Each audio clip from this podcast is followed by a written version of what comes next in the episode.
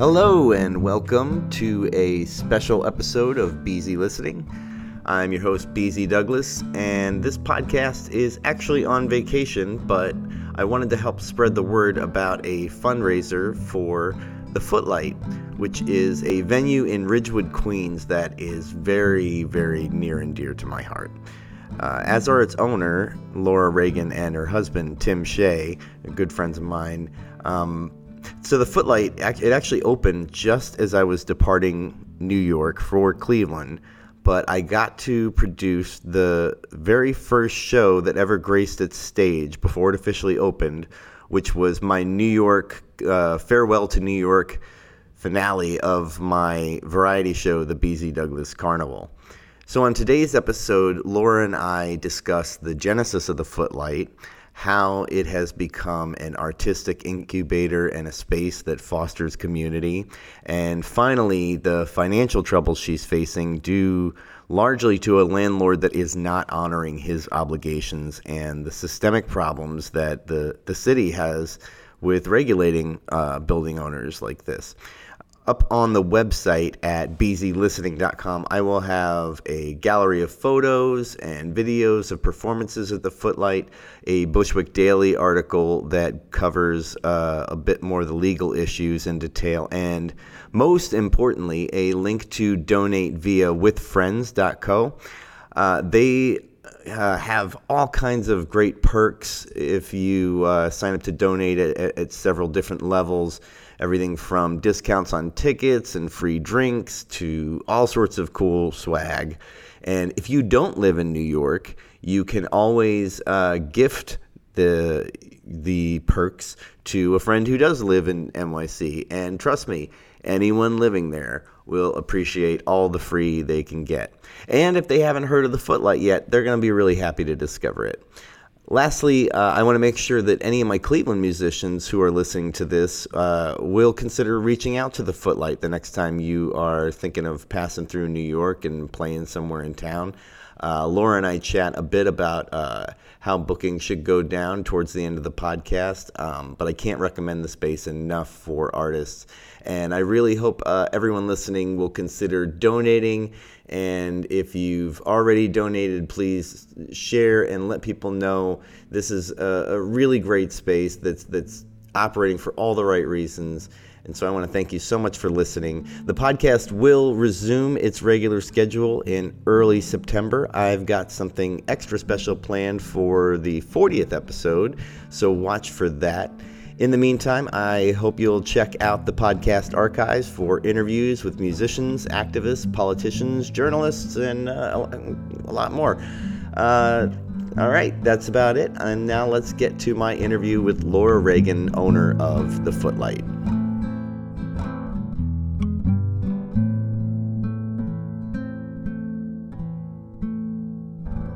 I wanted to help you out in whatever way I can. I really appreciate it.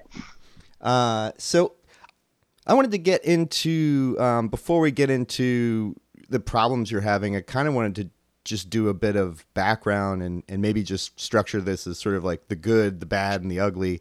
Um, mm-hmm. And uh, what is the the origin story for the Footlight? This is a, a dream you've had going back a long ways, right? Yeah, I mean, I I grew up in the in the industry. You know, my dad was a small business owner and, you know, owned a donut shop and I worked for him. Um, so, you know, I've been working in the service industry since I was 14. Um, when I was a kid, I played in a lot of, uh, I played a lot of music. I did a lot of theater and, you know, a part of me always wished that there was, I, I always had this like idea in my head of what a, a perfect like art space would be like. And i always wanted to kind of create that space. And so you know after years of being you know i went to Berklee and you know i had a band and i played music for like 10 years in bands and in projects and toured and made records and all this stuff that you know was on my bucket list you know things that i wanted to do and achieve. And then after i achieved those things um, even though like you know it wasn't any grand scale or anything i just felt like satiated at that time with like the music achievements that I had achieved and I found myself in my 30s and I was like, do I want to start a whole new artistic project or do I want to finally, you know, open this dream venue that I've always wanted to have?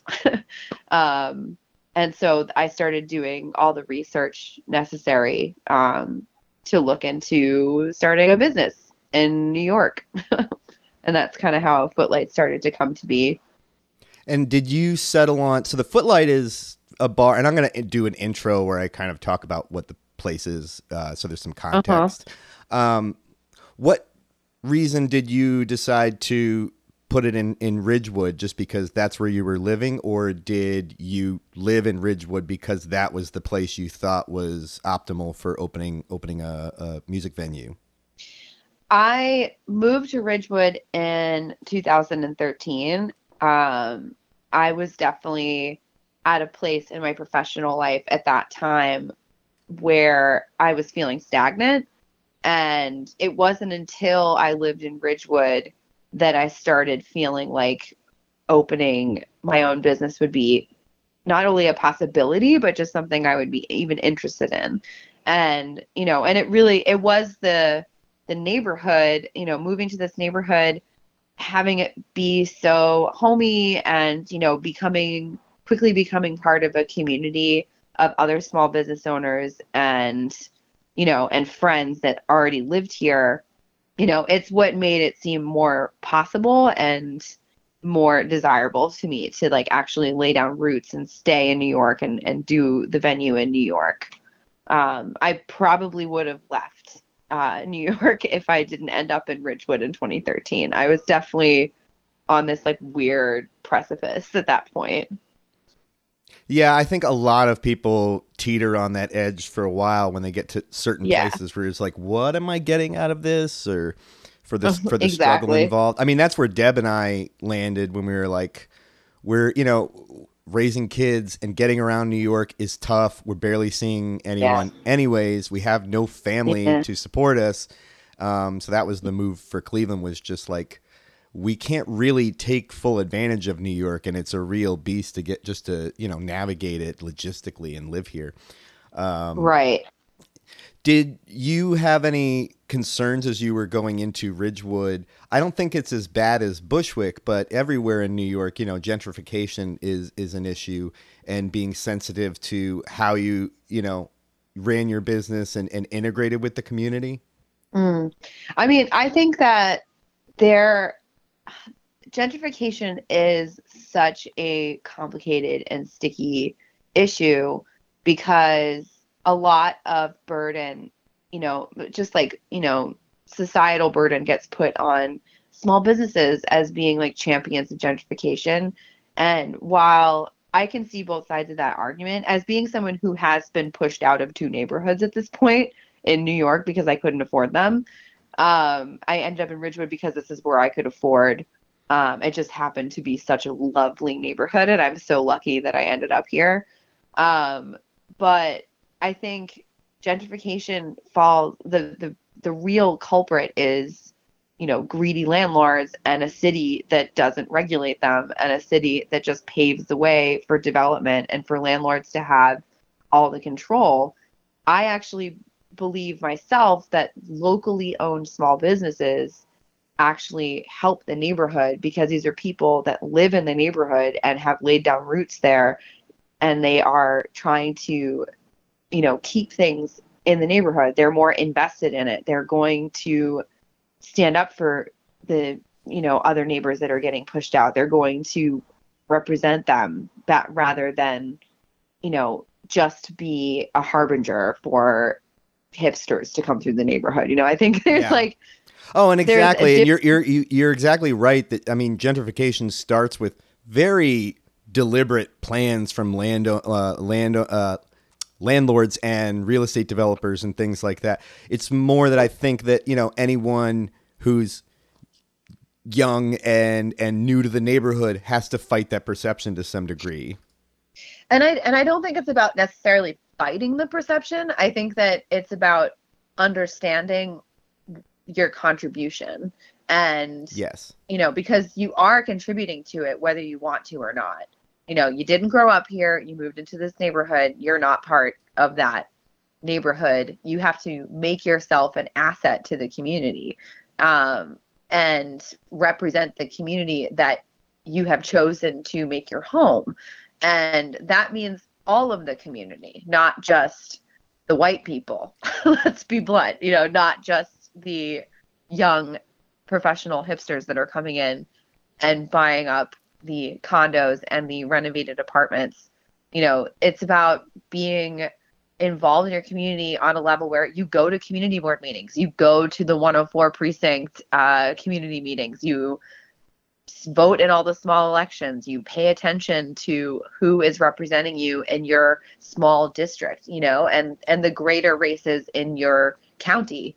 You know, Queens is a really big county. It's one of it's it's one of the biggest boroughs in it is I think it is actually the biggest borough in New York. And you know, being active and involved in local politics in Queens is really important for your community and not and not just you but the people your neighbors the people that you live with you know? And i and that's that you know becoming part of the greater community is the only way that you can really fight against the fact that you are a gentrifier you know you you are moving into a neighborhood. You are your presence is going to affect these people's lives whether you like it or not. It's not necessarily like you do have to be you know have to exist. You have to live somewhere. You have to be somewhere. But i think that the first step is acknowledging that you are part of a problem and the second step is finding out ways that you can be a part of your community that will help everybody that lives there and not just you. And so you settle on a place. Um, did you assemble your investors did that happen before you located a place or was that sort of the requisite to getting people interested in contributing was to have like this is going to be the place and this is that? Or was it more of just a plan of like i'm going to find a place and this is how we're going to run it? Well it was kind of complicated because i had this business plan. You know i knew what i wanted to do I knew that Ridgewood was going to be a tough sell because it is essentially uh, at the time it was you know sort of a frontier location. There really wasn't a lot out here um, as far as nightlife, and you know, and I and I wasn't necessarily and like part of my business plan. I didn't want to be a nightlife centric club. I wanted to be a performing arts space.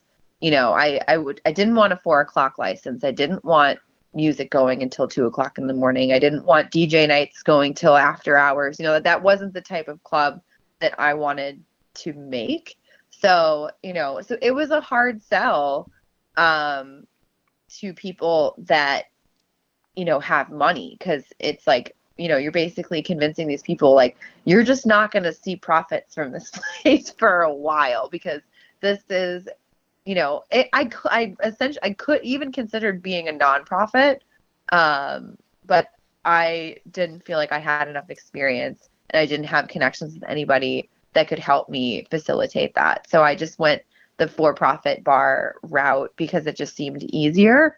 Um, but like I said, I did tons of research. This was a, like a t- year to two year process of me writing this business plan and rewriting it. I probably rewrote my business plan 12 times. Hmm. Um, while this is going on, you know, I talked to people about it. I, you know, told people what I wanted to do. I started working at another theater, at a nonprofit theater. I worked at Dixon Place in the city, which is, you know, a really successful business model um, that I wanted to learn the ins and outs of. And, and I was totally transparent about that too when I started working there. I was like, listen, I'm opening a venue and I need experience.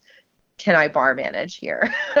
you know, and and it, it worked out really well for for both of us, you know, because I got my learning experience and you know, and they got to use me for a year and it was great.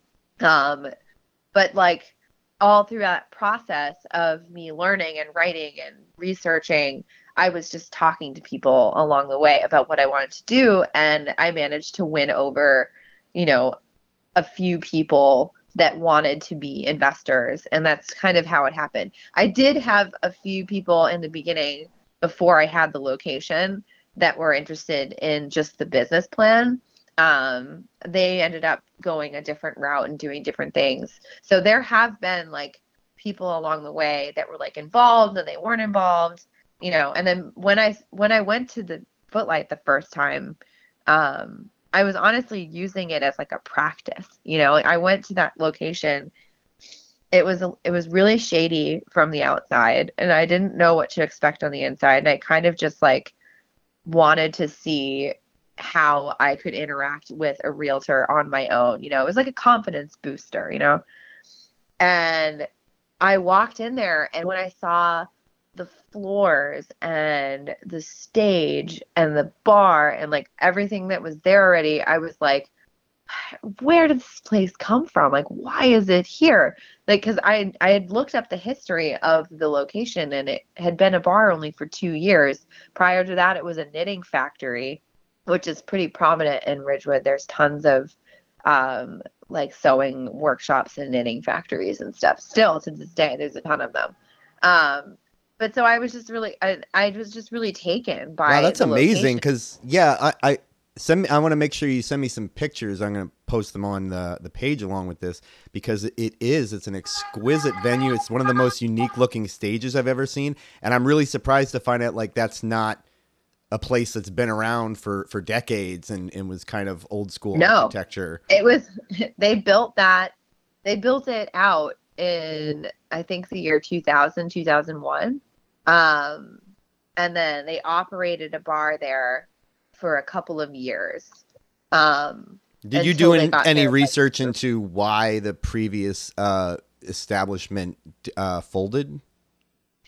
I did. I went to the 104 precinct and asked and invest to like do a little of sleuthing of my own to find out what. Uh, basically, I wanted to know what to expect from the community board um, when I went to uh, apply for my license. So, you know, and it was not easy. They were, the location had a lot of baggage um, with the community. The previous owners, who are relatives of my landlord, actually, um, you know, ran a pretty unsavory place, and the community was not too stoked on the idea of another bar opening up in that location.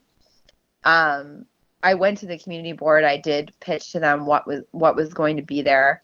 They did approve my license um, and have su- have since been extremely supportive of the footlight as much as the community board can. I mean, the community board can't really take sides in, in any of these matters, but like as far as like me holding up my end of the bargain of being, you know, a community centered art space you know i have done that you know I, I turned a location that was all fights and drugs and violence into a quirky art space that has like baby play groups and drink and draw you know and like really mild uh, stuff. I mean, I think the heaviest stuff we have are like when we do like industrial metal shows, and even those guys are like the nicest guys ever. They just they just play really heavy music, you know. So so how is I definitely? Oh, go ahead. Go ahead. I just I definitely fulfilled like my end of uh, the bargain. You know, I, I I told them what I was going to do. I've lived up to everything I said I was going to do. Um, and I think for that, I've sort of won over the neighborhood as far as like their support goes. So, as a former musician and someone whose heart is really into creating a space for artists, how do you manage your space differently from from other venues? Like what are you doing differently and that that is specifically like I, this is a way that uh, this is things that uh, musicians and artists have to deal with when booking venues that you wanted to eliminate or improve upon? Well so my business partner eric ryrie um, does all the music booking and I do all the comedy variety shows, burlesque shows, like all like the kind of other like alternative stuff that we have there. Um, I think the main, I don't know that we necessarily set out uh, intentionally to be very different. I think that we just are more artist friendly because we're artists I, I, I don't think it was necessarily intentional. I mean, obviously, we wanted to be an artist forward and friendly establishment um, just because of all of our own collective experience.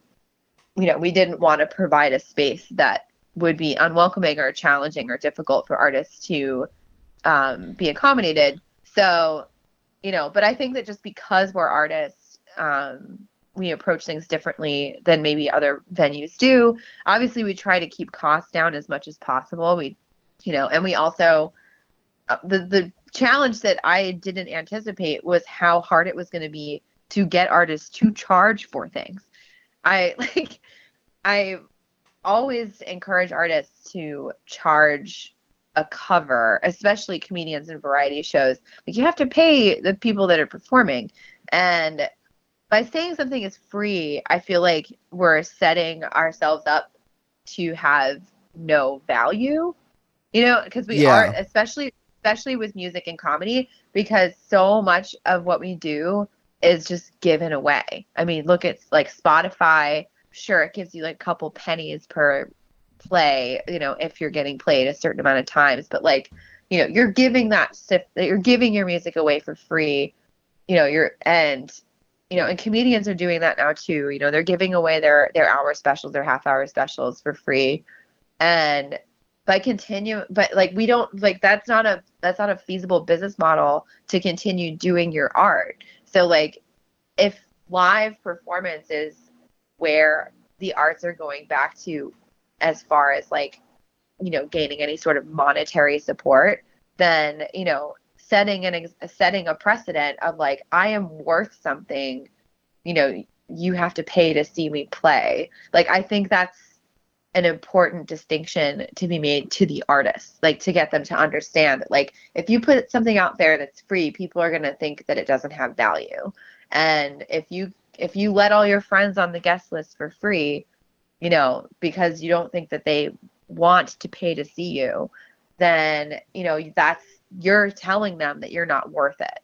So I'm always like I have this conversation like at least a couple times a month with artists who are like afraid people don't want to come to their show because it costs money and I'm like, listen, like honestly, like subconsciously you are sending out a message that you are not worth anything by being concerned that someone wants to pay for it or not. You know, you should feel that you are worth the ten dollars or whatever the cover is, the five to ten dollars the cover is. Um, and then I always follow up that conversation with a, but we also never turn anyone away at Footlight. you know, like it, it is, it there is a cover, but at Footlight it's always a suggested donation. I'm never going to turn away like some kid who's come, you know, from the the opposite end of Queens to come see their friend's band play. I'm not going to turn him away if he has five dollars in his pocket and the cover is ten. You know, we're always going to let people in. Um, we're never going to discourage people from you know participating and and being there for their friend and supporting their you know their band, but it's about setting a precedent. It's about like putting it out there. Like I am worth something. This is worth something. What are some of the more uh, unique like community event things you have aside from performances? We also so like in the winter time we do a parent caregiver meetup on Fridays where we call it play at the footlight and we do we have these like tumbling mats and we put them out and the babies just kind of roll around the tumbling mats and the parents like hang out and talk and commiserate and you know share information and talk about their kids and talk about this, you know, the stress of, of new parenthood and have a coffee or have a beer or whatever, have a glass of wine. And, you know, and that's been really awesome to watch because there's like a whole community now of young parents that like didn't know each other before play. And now they all have this like supportive community where they can hang out and like they have their birthday parties together. It's like they have this like little community now of families that like all know each other because they started coming to this thing in the wintertime. And we do it in the winter because it's like hard to have an infant in the winter and have nowhere to go. Yeah, it really does. Once the once the weather turns, a lot of your options would just disappear for where you could take your kids. Right. It's like you can only go to the library so many times, you know, before you're just losing it. So this is just like an opportunity for parents to come in a neutral, like no judgment zone where like they can just hang out um, and and talk and become friends and find, you know, a community that can support them, which is really challenging when you're a new parent in New York City. I mean, you know, you and Deb know better than anyone how challenging that is. And you know, so that's like that's like one thing. We also the drink and draw has been really cool and it's been building. Uh, Tim Shea is the host of that. He is the bartender. Um, you know him. He is my husband. but the cool thing about the drink and draw is that Tim has started making these monthly zines um, out of or including some of the drink and draw submissions. So, oh, that's a cool have, idea. It's so cool, and you know, it was Tim's brainchild, and he's, you know, he fervently creates these zines uh, once a month over the course of like 48 hours, and it's pretty amazing. But he's, you know, he's collecting these submissions throughout the month, um, and then he has like all the best uh, prompts or themes from the drink and draw plus our calendar, plus some of our uh, upcoming events uh, will be in there. And then, you know, our our goal right now is we want to try to distribute the zine amongst the other uh, restaurants and bars in the neighborhood and see if they will host the zine. And if they do, we're going to start putting their logos on the back as like sponsors because they're like hosting the zine in their space, so they're technically sponsoring the zine and that kind of just like creates more of like a network amongst the small business owners in the area.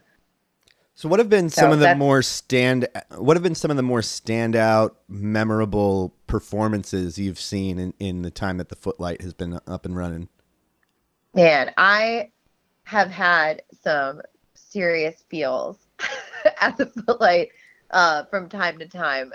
Um, there we're an emerging artist space so, you know, you see a lot of brand new bands having their first performances or, you know, singer songwriters that haven't really got their chops or their legs yet, but they you can just see the potential. Like you can just see how amazing they're going to be.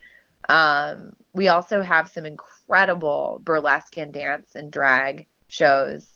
Um, we have this one show that's uh, almost like bi-monthly. It's called Merde and it is a contemporary dance performance that just takes over the footlight for one night and transforms the space into whatever they need it to be. And it, it's it's beautiful and the dance is incredible and it's it's cutting edge and you know and that's been a really fun performance to watch. That sounds really um, cool that doesn't sound like shit at all.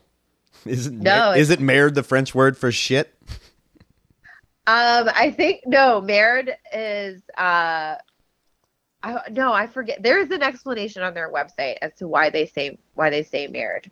But it's something that dancers say to each other instead of like break a leg. Wait, how is it spelled? Uh M E R D E. Yeah, that's the French word for shit.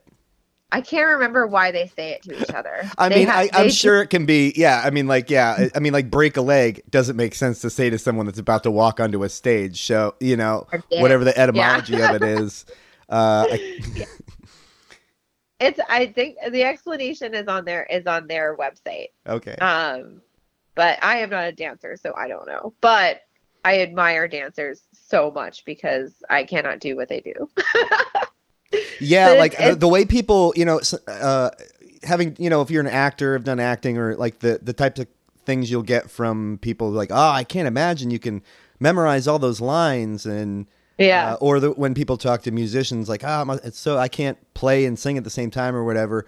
You know, having done that, I'm like, oh, well, you just. Pre-. But I, I'm like that with dance. I'm like, I can't imagine memorizing this sequence. I know, and it, it's and it's the physicality. It's the coordination and the and the memorization of, of you know the choreography but doing all that while just like emoting like raw feeling and emotion through your movements is something that I just I marvel at it. I love it. I love watching dance. So, you know, having that show and then we have this other amazing burlesque show that's also bi-monthly called Flirt and Flow um, and it's a flow arts burlesque show. So they a lot of the dancers will use uh, props. They'll use hula hoops or you know like light up discs and like all these like really amazing visual, visually stimulating um, objects and and incorporating them into their burlesque and it's it's an incredible show and it it it gets better and better every time i swear to god like alexis saunders is the uh the booker for that and she just blows my mind. She's so good at what she does. And you know so we we have a lot of performances that we just we they just range you know the gamut. Like we have we're so open-minded about what we'll do at the footlight that i feel like that has brought to us some of the most interesting uh, and innovative work that you know you're not really seeing it anywhere else and that that's why footlight is so important because you know we are an emerging artist space there are not a lot of emerging artist space left in the city it's hard to make ends meet as a performing art as an emerging artist space because these are young performers or new bands you know people that don't necessarily have a following. We're not selling out every weekend, you know, because some of these bands is their third show. it's like they're not. You're, you're it's sort of like an artist. Art. It's an incubator space. Yeah, you know, and and it's that was always the vision because the main motivator behind me wanting to start this project was that a couple of places that you know I had played when I first started had shut down all at once, um, like Cameo Gallery, Trash Bar, Bowery Poetry Club, um, and you know Glasslands and Death by Audio. Basically, all of those bars closed at the same time, and were they all for you different reasons, or was it part of uh, a, a, reverberation that was hitting everybody? Like just the oh, I New York's like hard now. I mean, in this particular circumstance, it seemed like the number one reason was rising rents, um, and in Williamsburg, and you know, because all of those bars kind of opened around the same time, and it was like a ten year lease, and they all signed ten year leases, which you know, for most people that seems like a lifetime. but it's actually not that long uh, for an emerging artist space or, or a performing art space to be able to bring in enough profit to anticipate the rent increase that you were like um, most of us start these locations in places with cheaper rent you know that are not necessarily gentrified or you know we try to find cheap rent to start because it's going to be a challenge to make ends meet because you're never going to be bringing in huge crowds. It's, you know, we're small performing art spaces. So you plan for the small space and the rent, and like it's just impossible to make a ton of money off that. It's not a cash cow, you know? Yeah. And I think that we we need to it's good business to be able to plan for the rent increase and you know and that's why I kind of hate that the the media focuses the New York media specifically focuses so much on rising rents as being the culprit behind the plague of small businesses that just are closed right now or are closing. Um, the, I I don't feel like the rising rents is really the main problem. Well, I it's, think we're segueing pretty well into the impetus for this this whole podcast is that right. you're not facing your status quo. Yeah, even if it is just the rent or your standard environmental factors. Um, uh, so the Footlight is is in in trouble and doing a fundraiser. Do you want to walk us through where these troubles began and where they are now? Yeah. So basically, our story is not really that unique. Um, I think that it's because of the way the conversation generally goes, people focus a lot on rent as being the main culprit in small businesses having having to struggle. But the main culprit is really the fact that we are so overly regulated by mm-hmm. the city and by the state and by you know like the Department of Health and Department of Buildings and just like it's just like constant fines and fees and permits and you know the overhead run of running a business in the city is particularly high and it's to be expected and you do the research and you anticipate it and you're like okay like these this is just the way it is. Like these are the things that I have to do to stay open, just to operate, you know, and you just do it. But the landlords, the ones that own the properties, they're not really being regulated. Nobody is mm-hmm. holding them accountable. And like, you know, like for example, my landlord has had violations on his record from the Department of Buildings for decades. There there are violations from the previous owner of the building before my landlord owned it from 1993. And these violations and fines just stay on the record. Nobody holds them accountable. And then the only the, the burden falls on the small business owner that wants to rent out the space. Because in order for me to operate, I have to clear those violations so that I can get a permanent certificate of occupancy for my space and maintain all of my other permits. Basically, one permit hinges on another permit hinges on another permit. So like if you don't have one of those permits, if you can't maintain one of those permits, then all of the other permits end up being null and void. So like I could lose my liquor license because my landlord won't remove the violations that were on his record on the record for the building prior to him owning it. So in the same way that I signed into a lease agreement with him that said he had to remove those violations before I took possession so that I could secure the permits I needed to do the construction and to get the, the certificate of occupancy. My entire business operation hinges on him complying with that lease that lease agreement. Now, he has time and time again failed to remove all of those violations. At this point, the only ones left on the record are the ones that existed before he even took possession. If he didn't want to pay for those fines, if he didn't want to remove those fines, then he should have made it part of the agreement when he purchased the building that that old landlord takes care of those things. He did not do that. He did not have the foresight to do that. Therefore, he inherits the responsibility of taking care of those violations and those fines. Now, did he refuses. You, did you see any? He refuses to do red flags uh, when you were you know investigating the space to purchase or to lease it? Or was it the sort of thing you're like yeah there's there's red flags but every venue has comes with this kind of baggage and it's a crapshoot no matter what? That's kind of where i was at. It was like this is a like the fact that these violations are so old this is a red flag. But i spoke to an expediter and an architect friend and was like, How easy is it for us to remove these violations? Even if he doesn't do them, maybe he'll pay me to do it. You know, maybe he'll give me rent concession to do it. So I, I had talked to other other people and experts that deal with the Department of Buildings, and they led me to believe that this would be something very easy to do. So that's why, regardless of the red flags of having those violations on the record, I, in good faith, signed into this agreement thinking that we could work out an agreement if he uh, had a diff- had had a challenge had faced any challenge getting these violations removed. So basically, I went into this knowing already what he had to do to remove those violations, and so that we could get our permits. I already knew the steps that needed to be taken.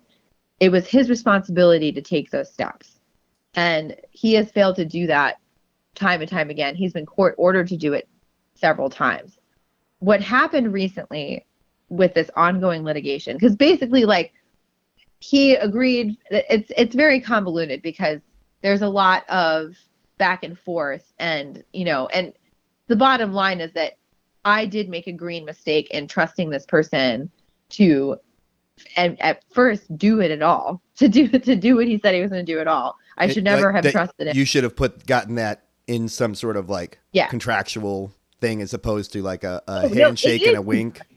It is contractual. It's in our lease. Oh. Um, but apparently that's not enough.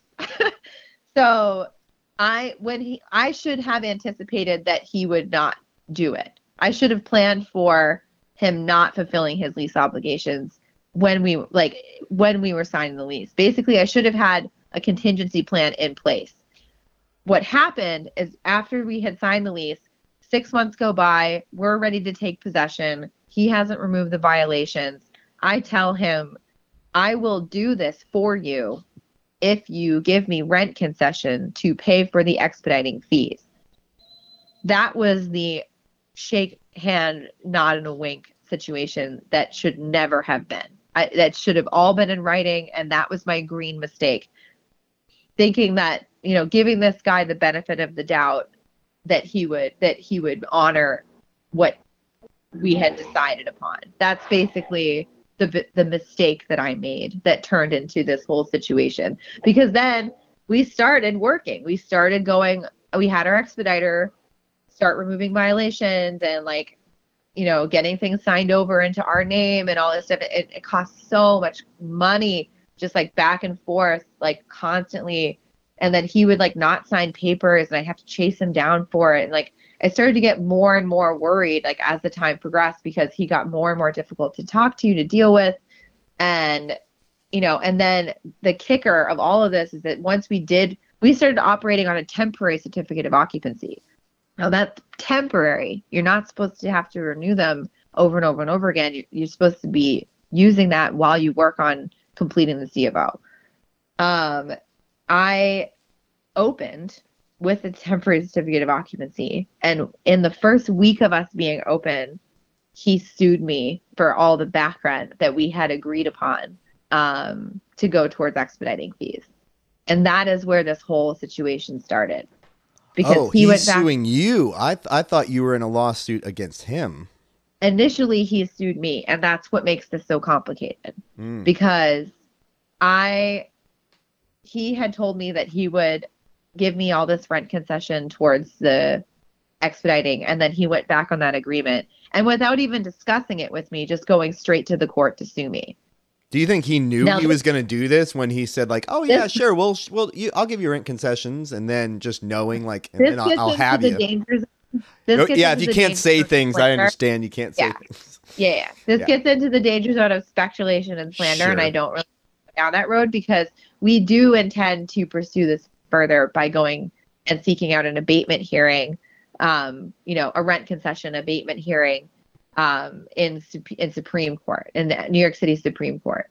Um, it's going to take a while, and we probably we have to sh- we have to prove to the courts that we can pay rent and that we intend on paying rent for a while um, before we can to, to make sure that we go into this next phase of our litigation strong.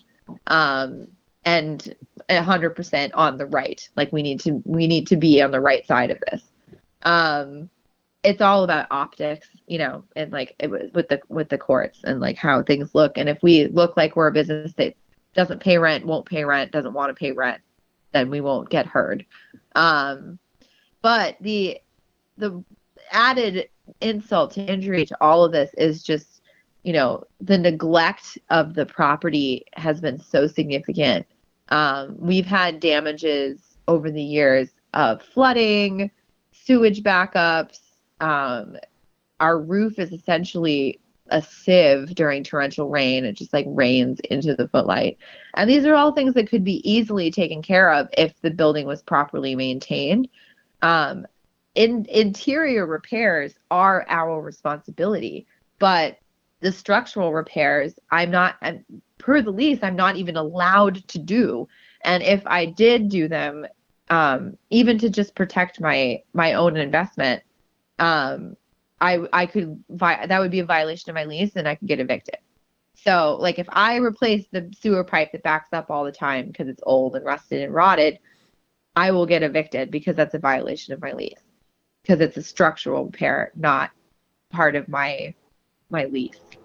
If I fix the roof, myself, that is a violation of my lease because that is a structural repair and it's not technically part of my property.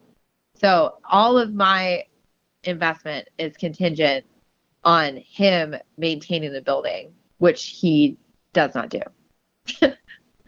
and that's that's the separate issue of this whole situation apart from the lawsuit is that you know, there's not just one thing going on here. There's multiple things going on. And I can't call 311 because some of this stuff, they might even, they might shut us down, you know, because of the integrity of the, the building. I, I don't know that for certain. And I, I don't think that we're operating in unsafe conditions, but like, you never know because the city will do that. The city will take the easiest road for them.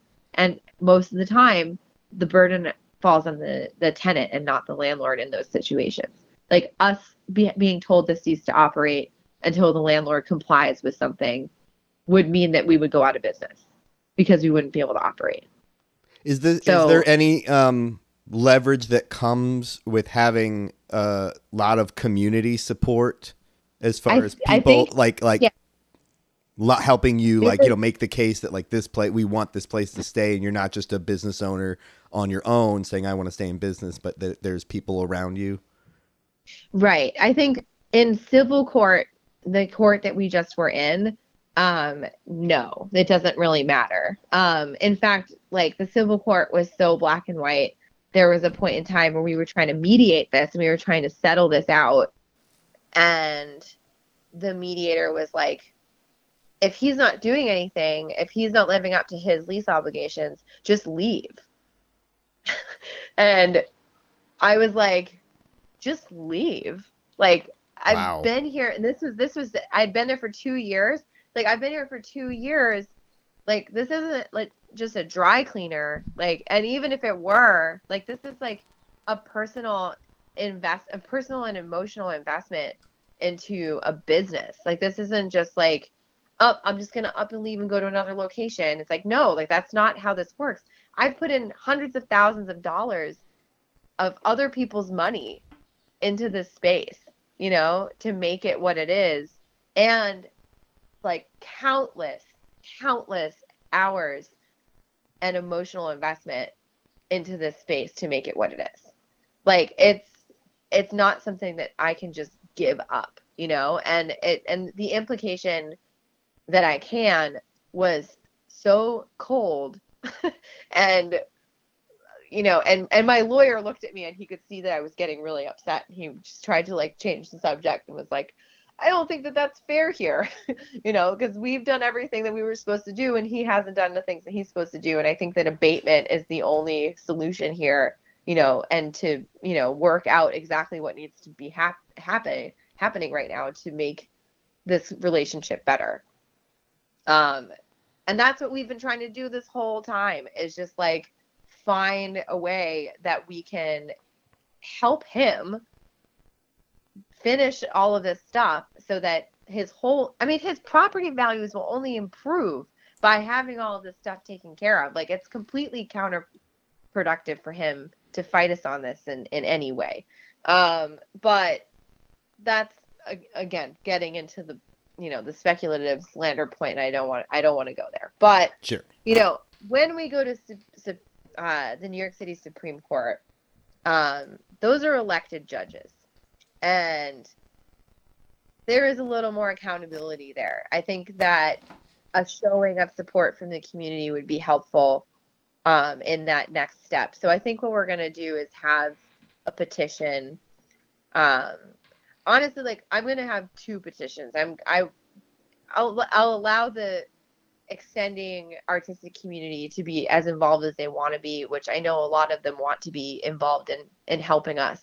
But I think it's even more important to show the distinction between the greater artistic community and our actual neighbors that we have developed a relationship with. Um, so oh, I'm and gonna, that, yeah, I was including them in like, do you have that base of support, not just from uh, patrons and whatever, but also your neighbors in the immediate community? My actual neighbors in the community, uh, the ones that I do talk to and have a relationship with, absolutely want Footlight there because if we're not, he's not going to be able to rent this property out to anybody else. It's, you know, no one's going to make the green mistakes that I made and and take on this property with all the issues that it's had and the public issues that it's had. Like it's it's, you know, now been well documented about Footlight's struggle and our struggle with him in particular so like it's not going to be easy for him to rent this space out again if if it's even possible so what's going to happen is he's going to revert back to his old plan which was to just rent it out as a party place um, with no regulation no liquor license um, no insurance. And you know and it's just going to bring back the same element that was there before. And the neighborhood does not want that. They they enjoy the peace and quiet of the weird art kids just like hanging out in the corner smoking cigarettes for a couple hours and then leaving them alone. You know it's like we aren't starting any violent fights there's been next to no noise complaints from footlight in three years we've had i think two noise complaints and both of them were for people talking outside um, and getting rambunctious outside not even fighting it's you know, so just I get think, having a really animated conversation about Game of Thrones or something. Exactly. I think it probably was Game of Thrones. I mean, I and I can empathize with that if it had to do with season eight. oh yeah, no, it was definitely yeah, it was there was a lot of fighting outside, but like arguing, arguing, fighting, not like physical fighting, right? Knife fights or gun fights. You know, that was like the difference between what was there before and what's there now. And I know for I know from a lot of people that grew up in the neighborhood, still live in the neighborhood, own their homes there, you know, they like the transition between what was there before and what is there now. And they're not going to want it to go backwards. They don't want him to have possession of this commercial space again. Um, so, you know, I, and I want, and I'm going to, you know, make that abundantly clear to the Supreme Court when I, when I do go there. So you know, so that it, I, it's going to be a long process. You know, it's going to be challenging for Footlight to stay open throughout this process. We have a lot of overhead already as a large space. Our, you know, our electric bill is high. Um, you know, our now our, rent is high and higher because we did settle out for all this back rent at the moment without any abatement. Um, and that's extremely unfair. So, you know, we do intend to move forward and sue for abatement, but it's just a matter of time and resources. And that's why, you know, we've asked the community to, you know, we're, we're, we're seeking out sustaining monthly members through our Withfriends account. It's basically like becoming a sustaining member of like your public access radio, you know, you know, just like a monthly contribution, something small you know nothing that's going to you know affect you financially but it would make a huge difference for us to get some monetary support because you're you're basically you're supporting the venue you know the bar because a lot of people do have that issue with you know supporting bars and you know sometimes there is a connection with bars that is a negative connection but you know the bar is is is one way that we make money. It is you've also got a wicked popcorn machine. We do have a wicked popcorn machine. It's great. His name is chad but um you know the bar is is the way that we make money you know but the one thing that i've i've really enjoyed about the pub environment of our bar is that it has been a really great place for people to come and talk. And like we don't really have we have a projector but mostly it's just playing buffy or dinosaurs. So like nobody's really paying attention to it. You know people are actually engaging and talking and meeting each other and you know learning about the neighborhood from the neighborhood locals and i can't tell you, know, you how much i i love that when i find a bar without tvs yeah, I know. It's it's it's interesting to watch, you know, the younger generation interacting with the older generation. And it's beautiful. It's great. It's how we learn. It's how, you know, having conversations and not always easy conversations, you know, but having conversations and talking over a pint or talking over, you know, a well whiskey at happy hour.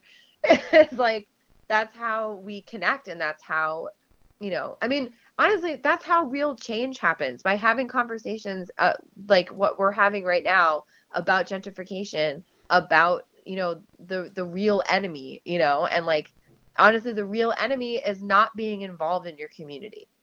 Mm-hmm. and you know and not participating and not meeting your neighbors and not you know finding that there's a greater community there that you can be a part of you know isolating ourselves with our phones and our tvs and our netflix is the way that civilization is going the way it is. Like if we continue to isolate, that's why bars and performance spaces and culture and art is so important because it connects everybody and it gives us something to talk about and it gives us something to relate and you know and you can be a sanitation worker you know who grew up in queens and is in his 40s and you can talk to you know a 20 something millennial who's doing a performing art like a weird performance art thing in the back and you can connect on some level and find each other interesting and just hang out and learn and and experience something new you know. And that's and that's what's been really amazing to watch at footlight is like how this has happened does it make us a lot of money?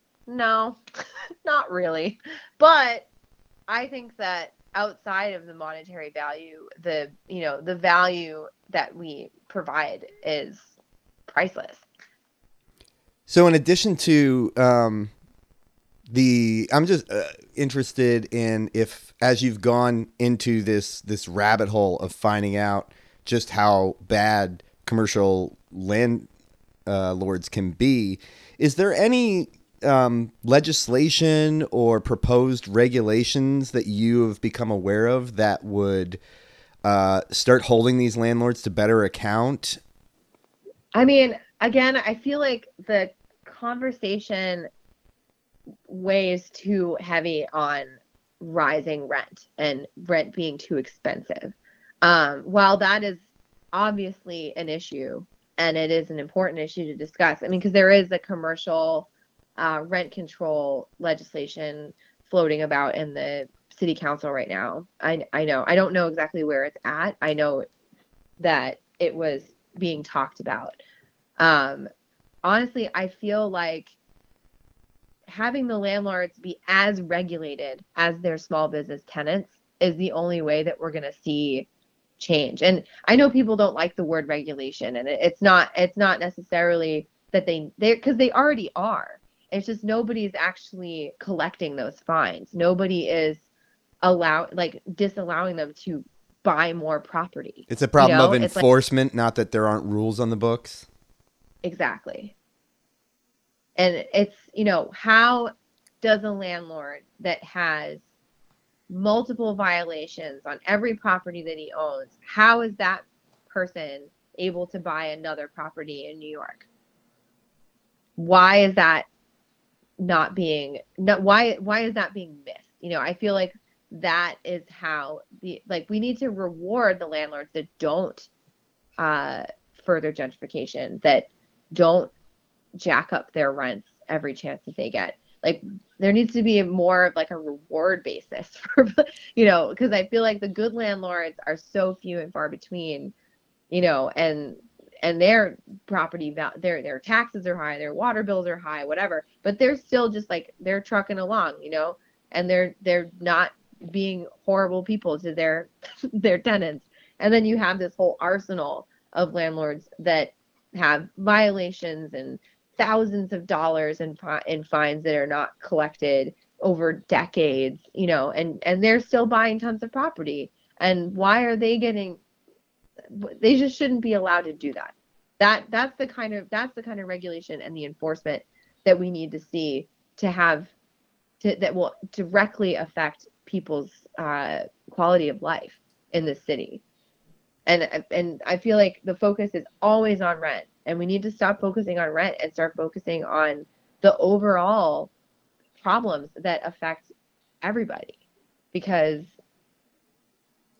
we're never going to be able to control gentrification or rising rent. It's too far gone, you know. But if we can prevent the landlords that abuse those things from purchasing more property you know, I but I mean, I don't know how that's going to happen. I'm not a politician, you know, and I I don't know how to go about having this conversation on a, on a grander scale. Oh, that's okay. I, I just was wondering if you had come across anything like that as you're navigating these waters to find out mm-hmm. if others are, you know, frustrated with this and and there's a larger movement to to stop, you know, this sort of behavior or like you said, incentivize good behavior.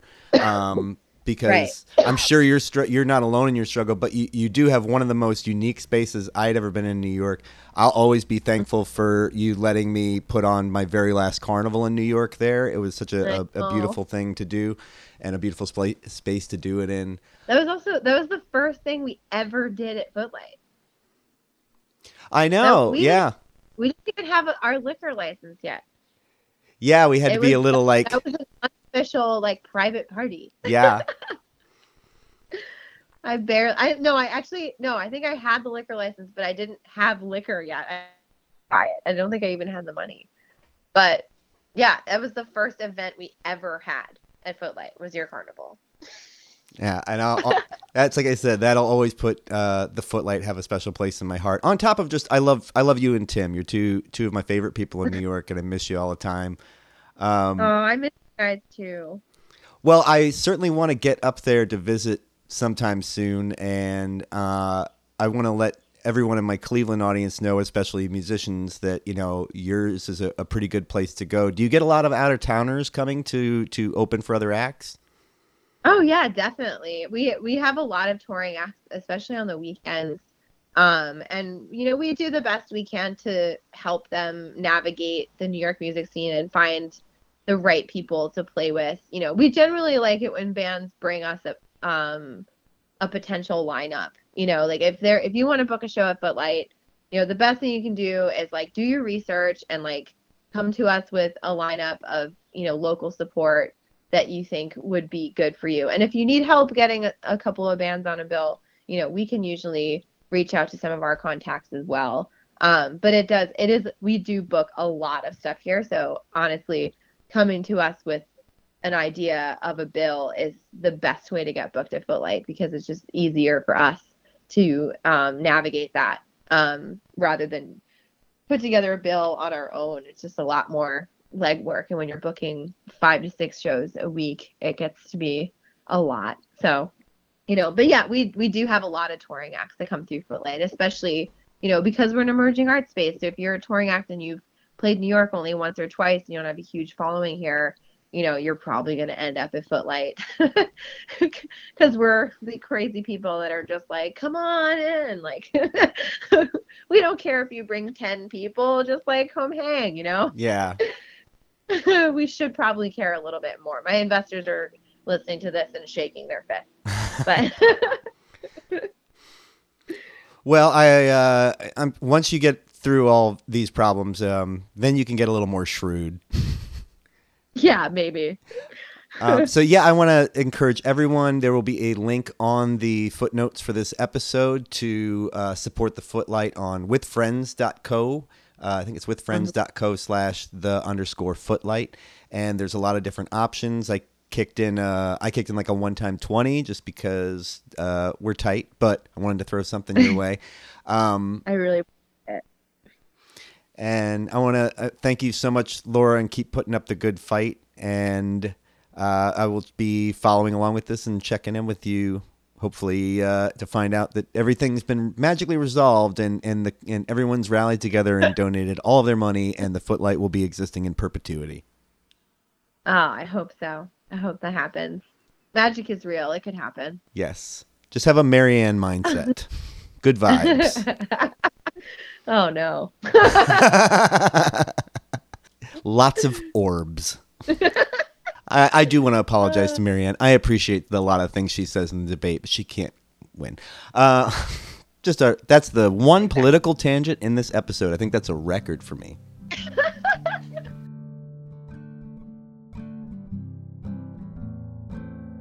Thank you so much for listening. If you enjoyed the show, like any struggling podcast, I can always use a little iTunes love with a five star rating, or swing by the Facebook page, throw a like my way, maybe a couple of comments. And if you really, really like the show, you can kick a couple of bucks my way at patreon.com slash bzdug. That's B-Z-D-U-G. Uh, okay, that's it. End of podcast enjoy whatever it is you're about to do next. Thanks. Bye.